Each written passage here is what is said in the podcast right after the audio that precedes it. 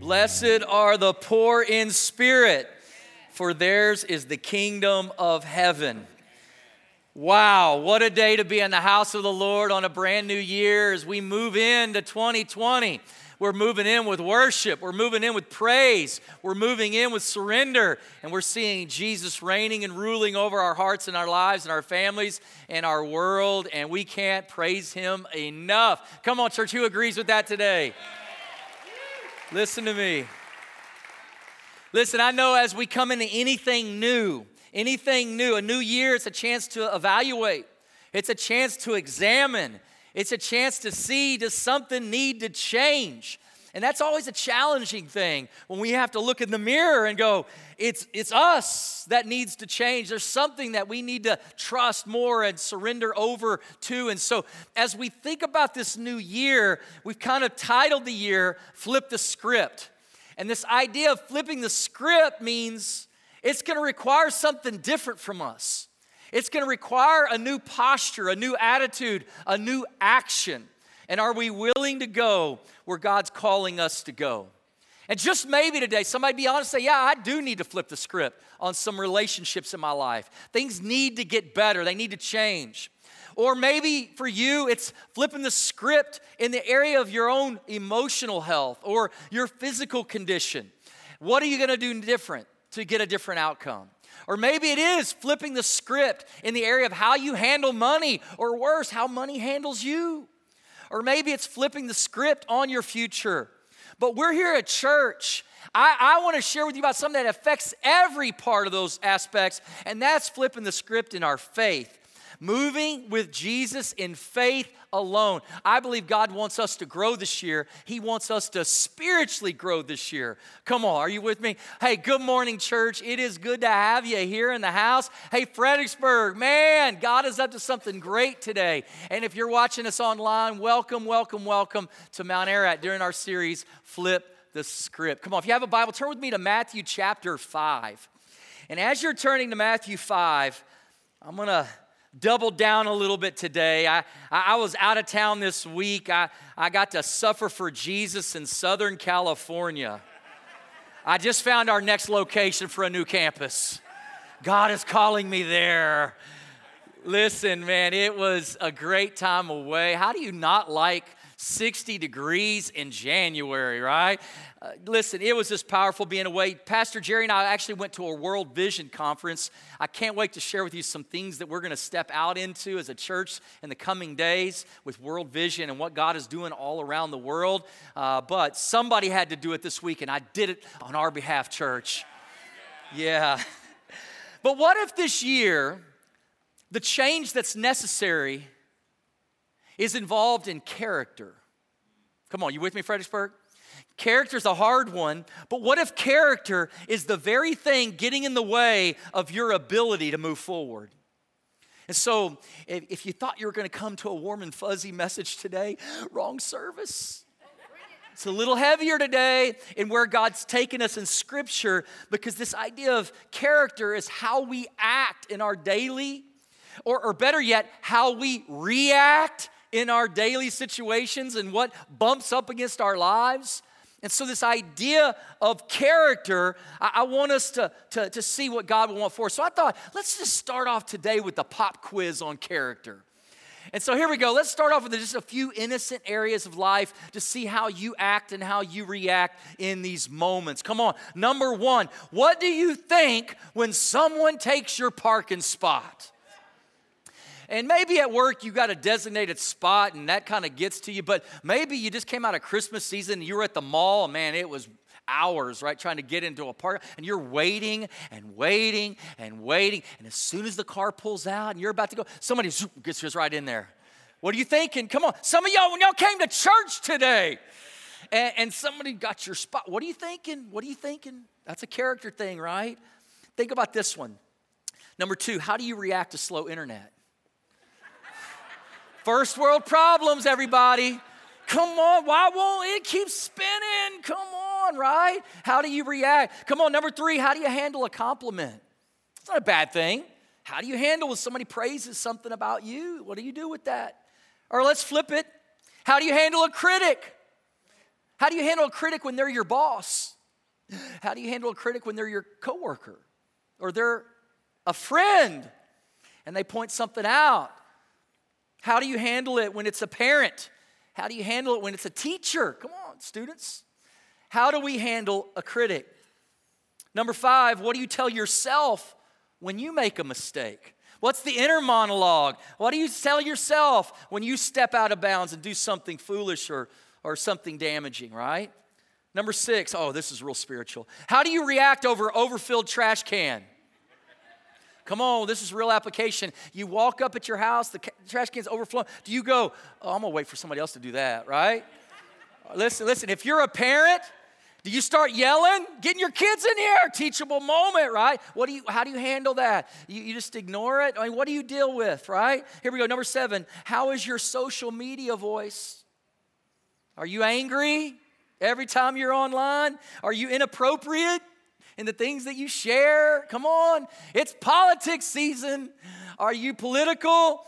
Are you a person of rant or just a person that's funny, a person that's food? What, what is your voice on social media? And then how do you react to everyone else's social media? Do you got to get the last word in? Come on. What is it? What is it? And here's the most spiritual thing. How do you return a shopping cart? Says a whole lot about your character, right? So even in this, just I know they're superficial, but I wanted to start there first because we're about to go to some deep places and I want us to be ready for those. But I wonder if any of these superficial things are triggers. Would you admit that today? Come on, Pastor Andrew, would you admit that today? And in this idea of triggers, do you get defensive? Do you find yourself getting angry easy? Come on, what's the trigger? Are you the person that sulks and just gets quiet and pulls back? Are you the person that ghosts out and we don't hear from you for a while? How do you handle it? Do you respond in unloving ways when people do things that you feel like were slights against you? Come on, that says a whole lot about character. Listen to me. Flip the script is where we began in this. And as we look at Matthew 5, you're realizing already in this passage of scripture, this is Jesus' Sermon on the Mount. Jesus, the Son of God, came and lived about 33 years on earth, and he preached his most famous sermon, got recorded by Matthew, Sermon on the Mount. Now, in the peak of Jesus' ministry, he's drawing literally hundreds and thousands of people to follow him. And on one particular day, he had his disciples, his 12, and they were walking around, and out of nowhere, this crowd comes out of the way, out of the way to follow him all the way to the hillside right outside of Capernaum. And on the northwestern shore of Galilee, there's this area that's still there, all these years removed, and they believe that's where Jesus assembled this very crowd where he taught over a series of days together. It's now called, affectionately, the Hills of Beatitudes, because in the front part of the Sermon on the Mount, you get these attitudes, these behaviors that God wants to birth in us. Now, before I start reading these, these today to us, let me share this with you. This is not just good moral teaching. This is just not just a code of ethics. This is what Jesus, the Son of God, wants to birth in your heart and my heart, in your life and my life, so that the world can see we're not of this world.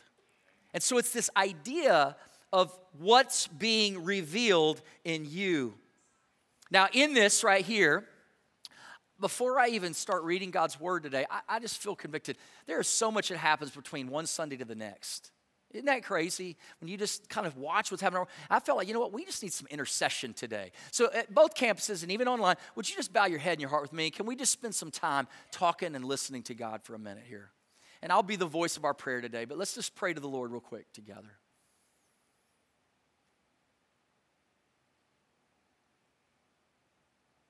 God, you tell us in the Psalms to be still and to know that you are God. And God, as we come out of worship this Sunday, as last Sunday and the Sunday before, we are reminded that we live in a world that's hurting and broken.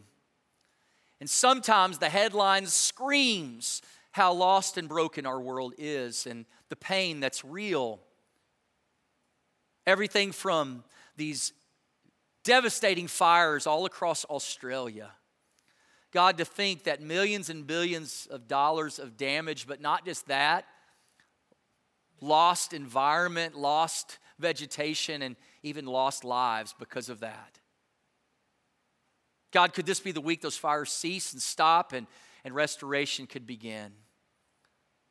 And God, right behind that, we heard about the earthquakes right here in Puerto Rico. And I know that we have families that are a part of Mount Ararat that have loved ones that are still living in Puerto Rico.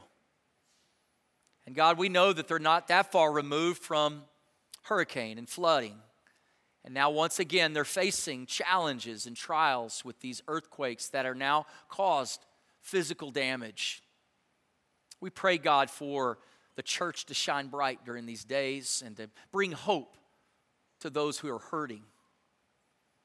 Give us wisdom how to do that. And God, in the landscape of our world, we're now in a conflict again with Iran. And we know, God, a lot of our world is about good and evil, light and dark. And God, I know with politics, it's hard sometimes to even talk about these things in the setting of the church. But you told us in Scripture to pray for leaders, to pray for our president, to pray for those men and women at the top that are having to make decisions that affect human life around the world. God, would you find us faithful today in praying? God, we pray for servicemen and women, especially those serving internationally right now. And some of these men and women are serving in these hard places. And even the bombing that happened in Iraq last week. God, we pray for your watch care because we know, God, America is playing a role in the world. And God, I pray that our Christian foundation would show up in these days of uncertainty. God, help us to want to be people of good news. I pray, God, as we open our hearts to your word, as we think about the headlines of our world, it is too tempting to turn inward. It's too tempting to shut down. It's too tempting to, to be overwhelmed and to think there's no hope, there's, it's useless. But God, as people of faith, we just don't believe that. And today, we didn't want to come practice religion this morning. God, we wanted to have a holy encounter with you, the living God. And we want to hear words that Jesus, you preached 2,000 years ago that are maybe more relevant today than ever before. So, would you open our lives up, whether we call ourselves Christian or not this morning? Would you open our hearts up to your voice? so that we might bend our will toward you. Speak, for your servants are listening. In Jesus' name we pray together. Amen and amen. Matthew chapter 5, verse 1 says, Jesus saw the crowds.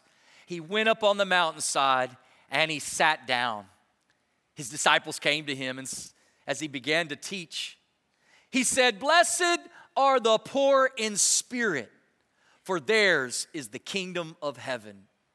Blessed are those who mourn, for they shall be comforted. Blessed are the meek, for they will inherit the earth. Blessed are those who hunger and thirst for righteousness, for they will be filled.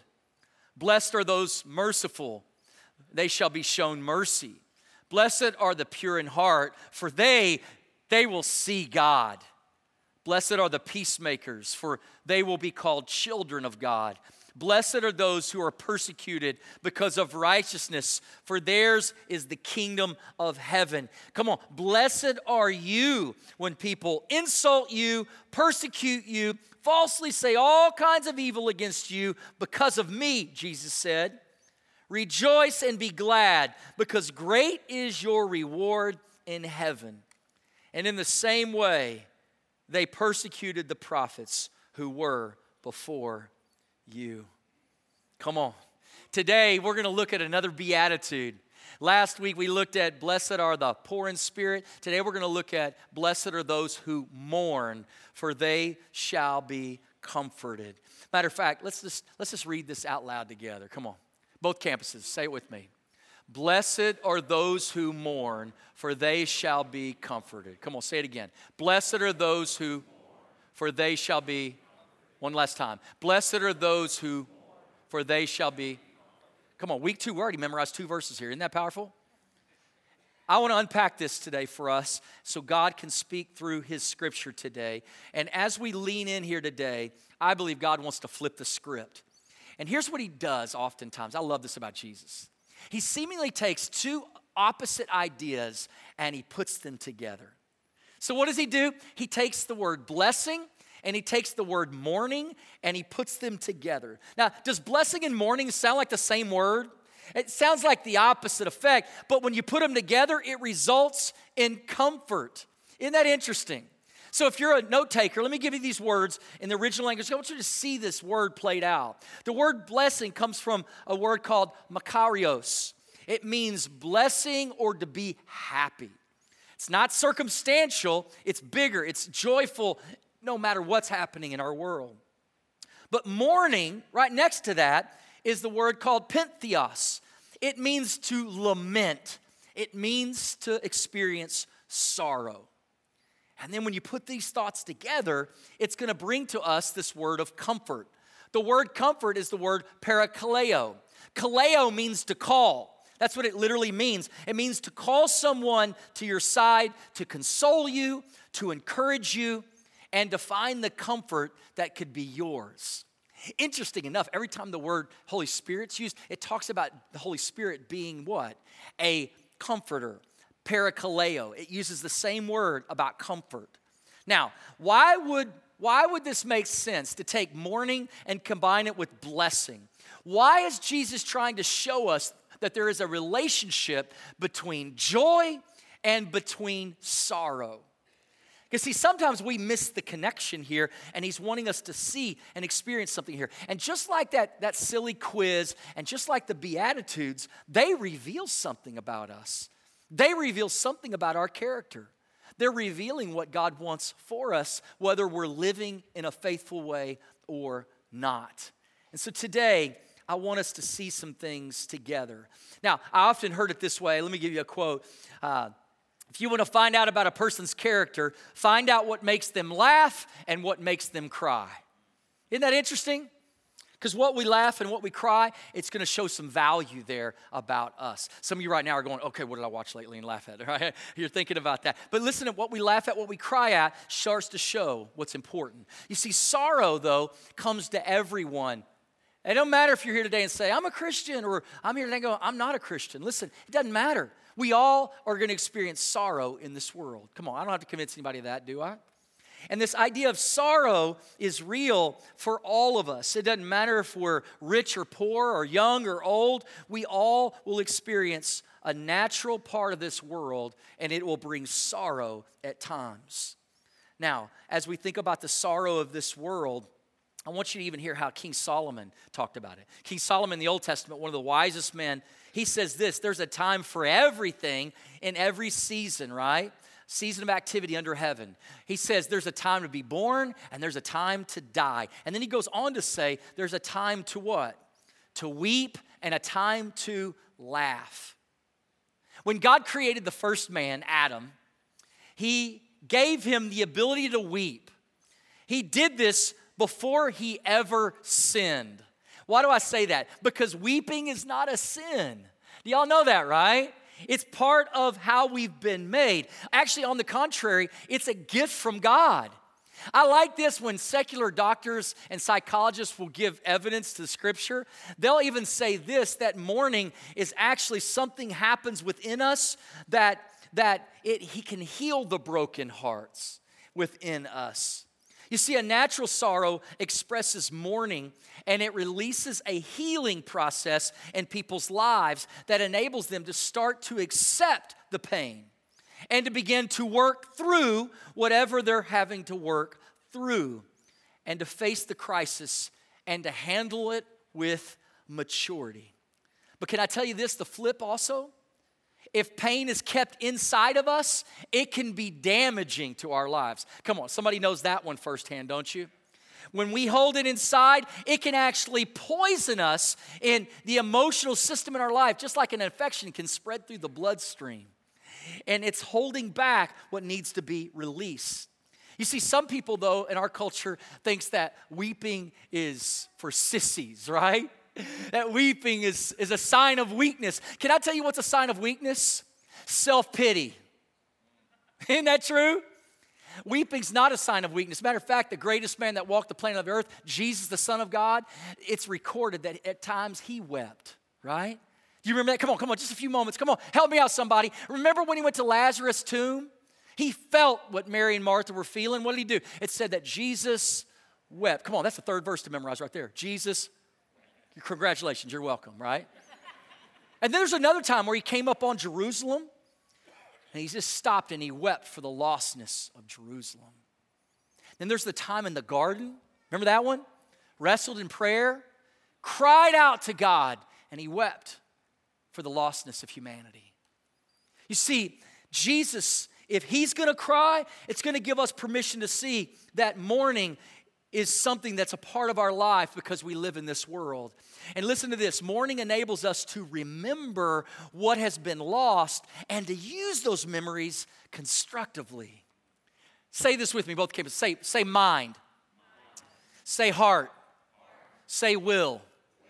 Do you know that the mind and the heart and the will are all used when we mourn in the right way? I want us to see the connection here because oftentimes this is where we get stuck when we get lost in what we're experiencing. Now, last week I shared about the devotional Bible, the message, and how Eugene Peterson, he's such a writer and a poet, and he kind of gives colorful language to God's truth to kind of illustrate it. Well, as he took that same passage, Matthew 5, verse 4, I like what he wrote about this verse. He says it this way He says, You are blessed when you feel you've lost what is most dear to you. Isn't that interesting? And then he says, Only then can you be embraced by the one who is most dear to you. This idea of mourning being a good thing. So, both campuses, here's what we need to do. What should we mourn about? That's really the, the deeper question right here today. What should we mourn about? Now, the easy one is to say what? You mourn when you lost a loved one, right? We all get that one.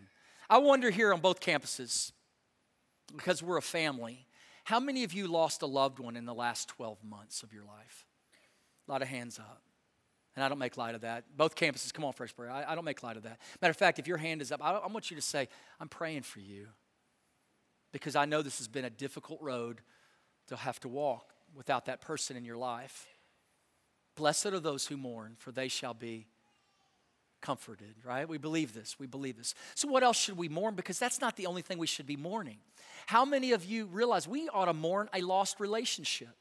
When we lose a relationship, whether it's friendship, whether it's a dating relationship, whether it's a marriage and it's now a divorce?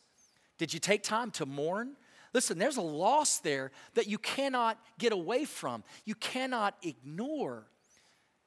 But oftentimes we don't stop long enough to do the inventory and to go to that painful place because we just what? We want to quickly move past the pain. How many of you lost a job? Come on, you know how much identity comes from what we do? When's the last time you felt the end of that job and went, wow, that hurt? That stung. Blessed are those who mourn. How many of you you moved away from one church and maybe it's because you moved to a new community, but sometimes you stayed in the community and you went to another church. Listen, there's a mourning when you leave people you've been doing life with. There is a, a reality here that we've got to pay attention to. I know this is kind of a little bit heavy today, but let's stay with me here for a minute because not only should we mourn a loss, we also should mourn a change. Changes have a way of altering things in our life. Sometimes it's not a bad change, it's an ending. You were doing something for a long period of time and it ended and it was a good ending. Everything was great, but guess what? It's over now. And you're like, wow, that feels weird not doing that anymore. The change is real. Maybe it is school. You know, you go to school all these years and you finally graduate and you're like, wow, that's weird. I've been doing that for so long. I know what I've been doing. Now I got to do something different, right? It's a change. Maybe it's a graduation like college or, or some other finish line. That's a good thing, right? Did you take time to, to reflect back and go, huh, there's a loss now because I'm not doing that anymore? Maybe you did have to move. If any area likes to move, you guys like to move a lot, right? I've moved two times. I, moved off to college, and then I moved way out here to the foreign land of Stafford, Virginia. I know that's weird because people don't do that. I've lived here 17 years. Outside of the lifers, that's a long time here in Stafford, right? But you move. Guess what? Every time you move, there's what? There's an experience of loss. How did you handle the loss? Was it the right way or the wrong way? Retiring, that's a huge one. And I know you're like, oh, take the job and shove it, right? It's over, right? No, but, but there's still something about the job being over. It defines you. It, it dictated your daily for a long period of time. You know how many men and women I meet that retire from military and still have another life to keep living? And yet it's weird. And they go like, man, I went through a trauma I didn't know I was going to go through. Where I was, I was in a rank and a position where people respected and the next day I'm just a civilian. That's hard. How do did you take time to mourn? You see, this is, this is part of us having the ability to lead in a way and realizing all of these transitions are transitions that we should pay attention to. Listen to me, listen to me. When these things happen, it will always be tempting to turn inward, and when you turn inward, you can get stuck. And emotions always want to be the driver, and they always want to throw you in the back seat. But sometimes emotions want to throw you in the trunk and lock it, right? You ever been there? And yet, what you're feeling is real, and it can lead you to be emotional. It can lead you to be irrational. It can fill you with sadness. It can fill you with anger, right? And you can get stuck and paralyzed in fear if you're not careful. Listen, you may want to forget your troubles and ignore your problems and make an excuse, but when you do, it will lead you to self destructive behavior. Jesus loves his disciples and loves the crowd enough to give them these words of truth. And here's what I want you to see sorrow can lead to selfishness. These losses can lead you to anger, to revenge, and even blame. And then I think about holding on to that long enough, it becomes bitterness. Let me give you another quote. Holding on to bitterness is like drinking poison and hoping the other person dies. Isn't that true? But how many things hold on to our lives? And I believe we hurt ourselves when we choose to not mourn in the right way and we get stuck in the sorrow. And when we get stuck in the sorrow, it turns memories into punishment, right? And it starts to destroy our peace and our balance with God and what God wants for us.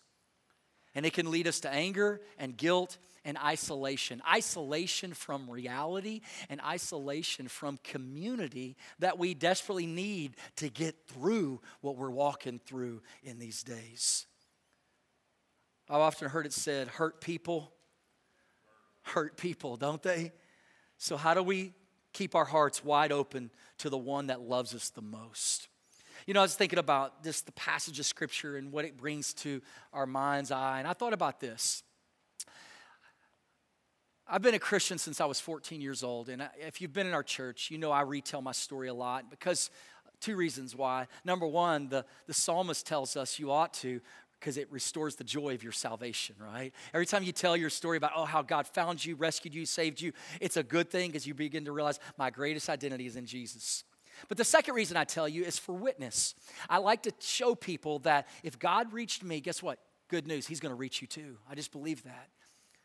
Let me tell you a little bit about my story again. For new, this will be new. For old, just be patient with your pastor for a minute here. Listen, I grew up in a divorced family like many of you. I don't even remember a day where my mom and dad were married and we were all together. I was too young. What I do remember about childhood is this my mom was married to my stepdad, Jim, good man. And I had an older sister, Lisa, and I have a younger sister, Amber, and we all lived together in Irving. And what I do remember is in eighth grade, my mom and stepdad decided to get divorced. And it devastated me. It crushed me. I was lost in that decision that they made. But you know what I did? I turned inward, I got angry, and I pushed anyone and everyone away from my life because of what I felt I was walking through. Come on, does that sound familiar to anybody?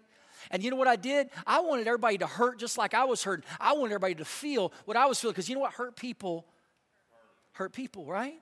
And I didn't know how to process it all. I was overwhelmed and all. So it just came out of me. It just came out of me. Listen, praise God for neighbors that saw me through the lens of Jesus and got past my angry outside. And they just kept loving me and being patient with me and kept encouraging me, kept inviting me. You know what? That developed a trust that when they finally got me to go with them to church, I knew I could trust that invitation by them. And it wasn't long sitting in that setting, come on, just like this, that in my deepest, darkest hour, in my lostness, God showed up. God's good news came to me. Jesus became clear to me, and He awakened me from the dead. And what was lost was now found, and I began to become a new person in Jesus Christ. Come on, I'm sharing that because some of y'all today are lost in your sin, and God's trying to reach you today in this message. Now, here's some good news. Flash forward, four years later. This is where it got meaningful to me because here's what I think the loss was for me. For me, my dad, my biological dad, lived out of state. My stepdad moved out when I was 14 years old. The only other consistent man in my life, father figure in my life, was my, my mom's dad, who we affectionately called Pop. Pop, my granddad, was stable for me. Matter of fact, when I became a Christ follower, man, he began to disciple me and encourage me and love me and a strong man in my life. Well, guess what happened? My senior year, he got diagnosed with cancer. My senior year, he died. Some days are really vivid. That was one of those days. I remember I was sitting in a classroom, and come on, kids, this is pre cell phone, right? Sitting in a classroom, I get called to go out of the classroom to go to the office. I'm thinking, everybody goes, ooh, when you walk out, right? And I get to the office, I'm like, why am I here? And they're like, oh, come over here. And they took me in the counselor office. I'm going, what's going on? And my mom showed up, and we walked in there, and she shared the news about my pop. And I remembered it because she said, hey, we got to load up. We got to go. We got to go out to Dallas to go be with your nanny, and we got to go and start this. Well, here's why I'm sharing this. This is the first loved one I, I had where I lost them physically to death. I'm telling you, now as a Christian for the last four years of my life, for the first time, I'm learning what it means to mourn in a healthy way. That week, I had friends come out of the woodwork. I had neighbors. I had coaches and teachers. I had my church family all around me. And you know what? I was mourning the fact that I lost my pop, another man in my life I lost. But you know what? In the first way, the first moment, I'm now mourning in the right way. Because not only was I able to feel what I was feeling, I was able to celebrate what this man had meant in my life at the funeral, I got to write some words that were actually read at his funeral that shared about the impact that he had upon my life. And here's what I look as I was thinking about that, even all these years. You know what I started thinking about? I think I mourned something deeper than losing my granddad that day. I think I mourned in the right way. I went backwards in time and started mourning the divorces that had happened in my life. And all of a sudden, for the first time, I started realizing that in sorrow, you can find joy. In sorrow, you can be set free. And for the first time, I'm beginning to see this is what Jesus meant when he said, Blessed are those who mourn, for they're going to what? Be comforted in the right way. Was that for somebody today? Listen, there's a verse that I've clung to. It's found in Psalms chapter 30, verse 5. It says, For anger lasts for a moment, but his favor lasts for a lifetime. Come on. Weeping may stay for the night, but good news, rejoicing comes in the morning. Is that not good? Let's flip the script, church. Let's flip the script. And this is where I'm about to upset my own message that I've preached so far.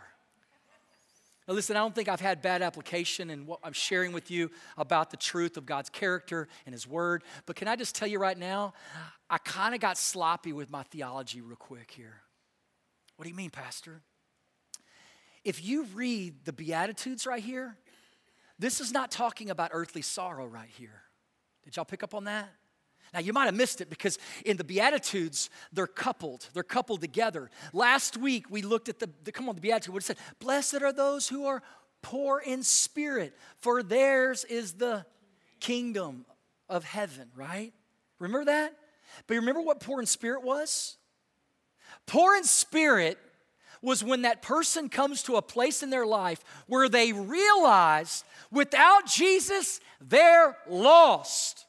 Without Jesus, they're bankrupt. They're gone. But in Jesus, when we finally realized our lostness, we began to realize it's only Him that can bring us back to life again. It's only Him becoming Savior and Lord over us. That's where we came from. So it's in that lane that we come to the next verse that says, Blessed are the poor, that blessed are those who mourn, for there they will be what? But what are we mourning? We're mourning what got us lost. Are y'all with me yet? We're mourning sin. Sin has been the condition. Sin has been the separation. Sin is what we've got to mourn and what we've got to be broken about. When people realize that, spiritual mourning is Jesus talking to the disciples on the hill about how to respond to sin. Now, here's where it gets confusing. Don't lose this. Don't miss this, Fredericksburg. This is where it gets confusing. We live in a culture that talks differently about sin. Jesus never had trouble calling sin sin. But the culture, the world, you know what it wants to say about sin? Here's what it wants to say it wants to say, oh, sin, sin is normal. Sin, oh, sin's okay. Sin, oh, it's acceptable now. Come on. Are y'all with me? Sin wants to normalize the very enemy that keeps you and I spiritually alive in Christ. Jesus said, Blessed are those that realize they're lost and bankrupt without a right relationship with Jesus. And blessed are those who see the condition of sin and they hate it because of the destruction it's caused. Can I preach to somebody today? because this tells me that sin's not normal, okay, and acceptable. It's damaging. And our enemy wants to keep us stuck in pain, stuck in shame, and stuck in loss. And his mission is to separate us from God. I want to ask you do you hate sin? Do you hate the effect that it has had upon you? Do you affect, hate the effect it's had on other people in your life? Do you hate the fact that it broke God's heart? Oh God, may my heart break for what breaks your heart. Do I hate my sin enough to say, I don't want to be this anymore? Listen, do you know how to mourn your sin?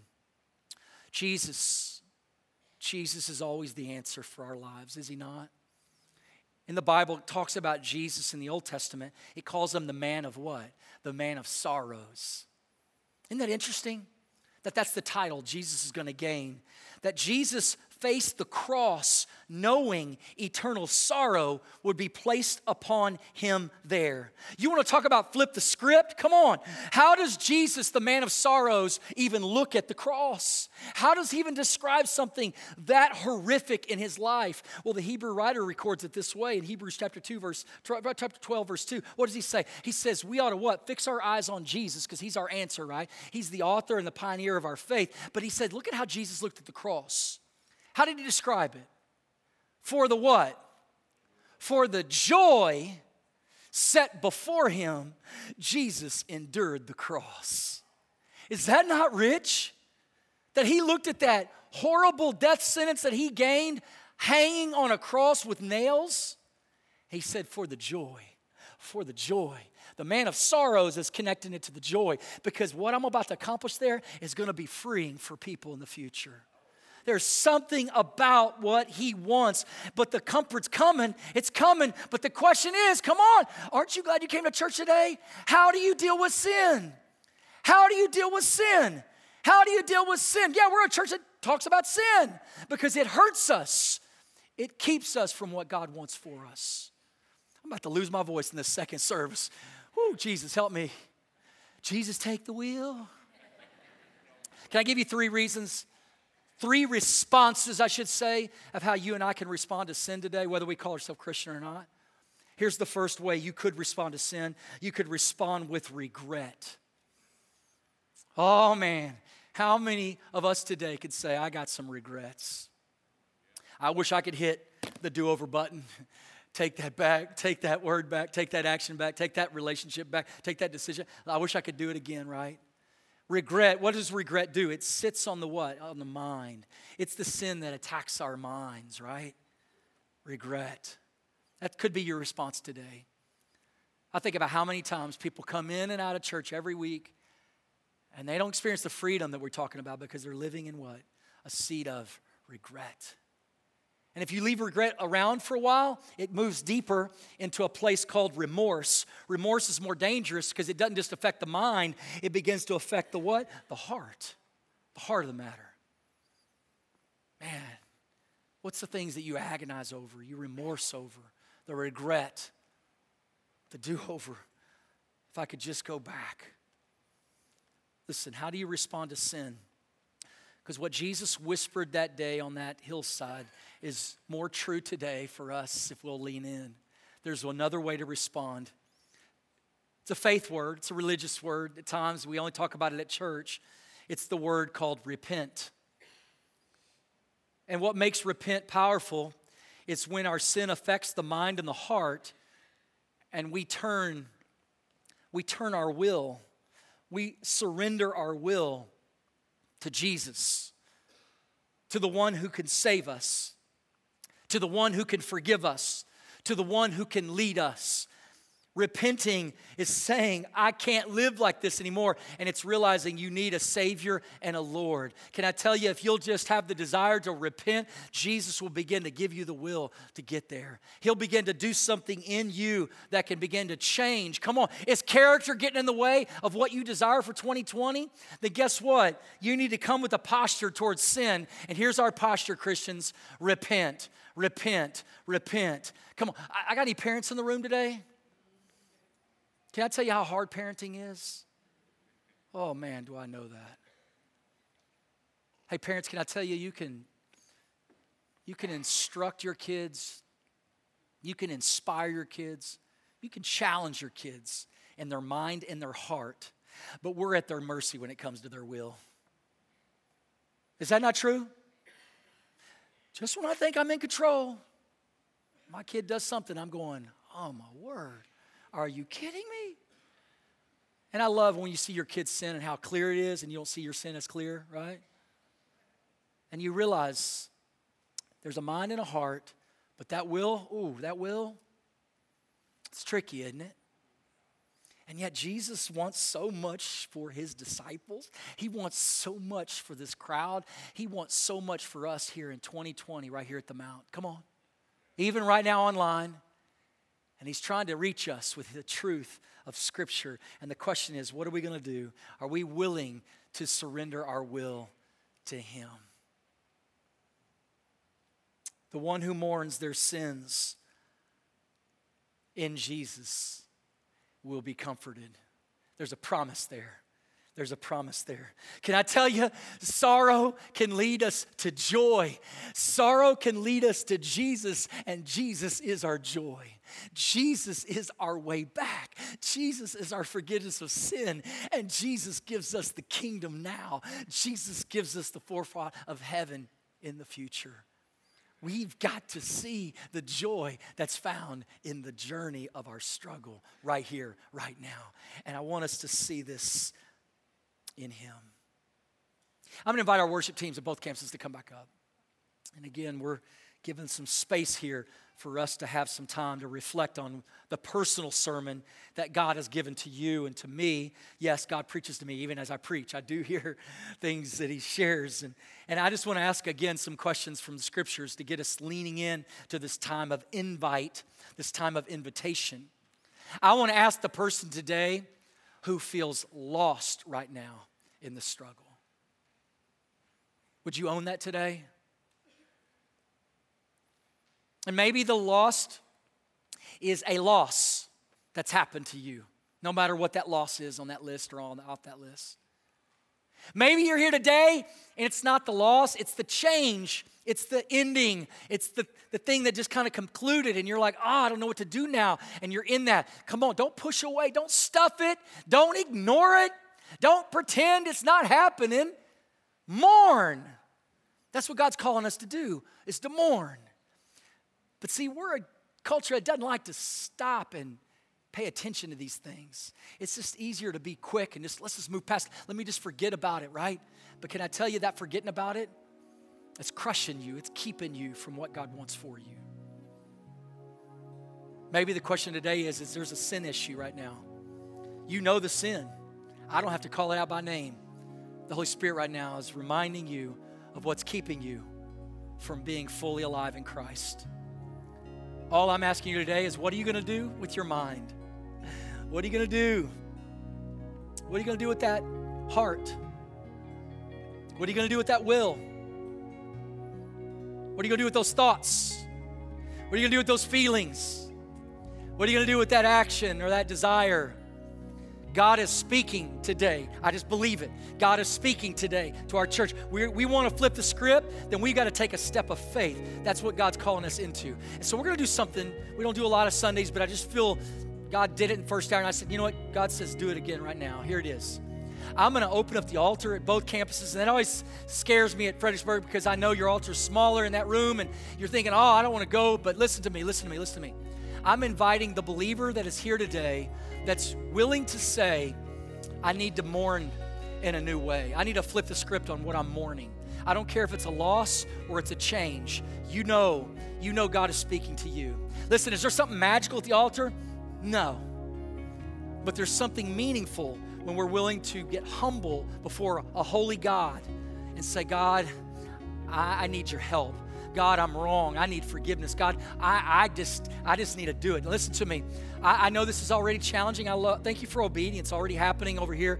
And I can imagine, come on, Fredericksburg, don't let me down. If God is speaking to you right now, right now in faith, move. Get up, move. Come to the altar. Come on, move, move, move, move. If it's time to say, God, I'm not going to let this hold on to me and hold me back from 2020. I'm going to be in stride with you. I'm not going to be stuck any longer. I'm going to trust the freedom that can be found in Jesus alone. I'm going to trust the rescue that could be mine in Jesus alone. I, am not going to repeat another year like last year. It's time to flip the script. Listen, some of you are like, I don't walk aisles. I don't get on my knees. Listen to me. You don't, but that's what you always did. You might want to flip the script this year and do something different. Get humble. Watch what God can use humility, like we talked about last Sunday. Come on. Move to the altar, Fredericksburg. Move to the altar, Stafford. We're going to sing one song together. But before we do, I want to pray for us. Father, I thank you for how on time your word has been right now this morning to us. God, I just believe right now you have hit us below the belt, and we're hearing some things that we've tried to stuff, that we tried to forget. And God, today, you want more for us. Thank you for being a God that's real, a God that speaks. God, from words that were recorded 2,000 years ago. And God, they're so on time right now, right here, right now. God, we give you the loss, we give you the change. We need you, Jesus, to save and to lead. But God, I'm convinced today there's one more decision that needs to be made. Somebody is here today that needs to begin a relationship with you. Somebody at Fredericksburg, right now, you're knocking on their heart. Somebody here in Stafford, you're speaking to them. Somebody right now online, and what they've realized is they're lost, they're separated from you, and they need a relationship with Jesus today. Come on, wherever you're seated, if that is your decision, I'm going to ask you in faith to pray some words to God, to believe some words to God, and today experience salvation in Jesus alone. Who am I talking to right now? Better yet, who is God talking to right now? Listen to his voice. He's about to bring you to life. Come on, right there where you're seated in faith. Say, God, you're speaking to me. Tell him that. I hear you talking to my life today. I need you. Say it this way I need Jesus. I need his forgiveness. I need his new heart. I need his new life. Right here, right now, save me. I am a sinner I need a Savior. Now tell him this Thank you, God, for saving me. Father God, I thank you so much for new life that's found in you alone. Thank you, God, that you just breathed into somebody's soul and they just came to life. By their surrendering their will to you, you just made a new brother and sister in the faith. God, I want to celebrate with my brand new brother and sister at Fredericksburg. I want to celebrate my brand new brother and sister right here at Stafford and even right now online. But God, I can't do that if they stay hidden and secretive. So I'm going to ask them to be bold in their faith if they just prayed, if they just believed online, right now, would you click that button and say, Pastor, that was me? That was me. Tell me that. Come on, right now. If you're in this room or at Fredericksburg, I'm gonna count to three. When I hit three, put your hand high in the air. Pastor, I just trusted Jesus to save me. That was me. That was me. Come on, one, two, three. Right now, right now, high. Right now, high. Keep it up. Come on, till we get to you. It's a brand new year. Praise God. Keep it up. 2020 is going to be different. Why? Because Jesus just flipped the script. Move. Come on, prayer team. Jesus just flipped the script. Come on, prayer team. Don't put your hand down at Fredericksburg till we get to you. Don't put your hand down here till we get to you. Now, here's what we're going to do we're going to sing one more song. Maybe you came with somebody you loved, a friend invited you, a family member's here. I'm gonna ask you to do something. As we sing this song and you just put your hand up, you just trusted and believed. I want you at Fredericksburg to walk to the back of the room. We want to give you a Bible because there's nothing greater than having God's Word in your life. If you're here as we sing this final song, or as soon as this service is over, come right here to our prayer room, right here to my left. Listen, I want to give you a copy of God's Scripture because that's how you walk in it every single day. Come on. Father God, you have saved today. We praise your name, Jesus. In your name we pray. Amen. Come on, stand and sing. Let's sing together. Let's celebrate together.